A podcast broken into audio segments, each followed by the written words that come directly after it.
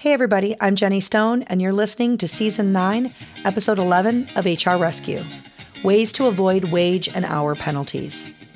If this is your first time listening, welcome. The HR Rescue podcast provides business owners, new HR professionals, and HR Department of One with solutions and guidance on some of the most common HR issues. You can find us at hr-rescue.com. Come back often and feel free to add the podcast to your favorite RSS feed or iTunes. Now, let's get into today's episode. Job descriptions are key evidence in determining who is and isn't due overtime pay. Most employees are likely to be considered non-exempt and therefore eligible for overtime pay. If an employee sues you, it's up to you to prove they're exempt, and to do that, you need clear, accurate job descriptions on file. Without the direct evidence, an employee can claim you owe them back pay.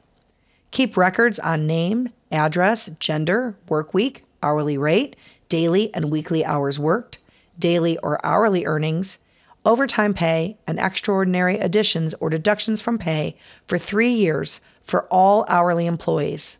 The rest of your required information will come from your payroll records.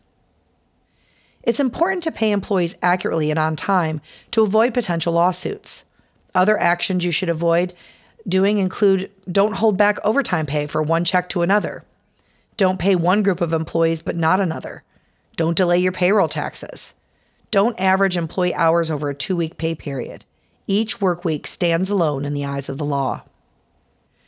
Private employers cannot give time off in the future in exchange for overtime work now. Even if your employees agree to it, you're violating the Fair Labor Standards Act. If you can tell a worker where to be and what to do and when to do it, that worker is probably your employee and not a contractor. We hope you enjoyed today's podcast. Please subscribe so you never miss an episode of HR Rescue. The opinions expressed in this program do not represent legal advice, nor should they necessarily be taken as the views of HR Shield or its employees.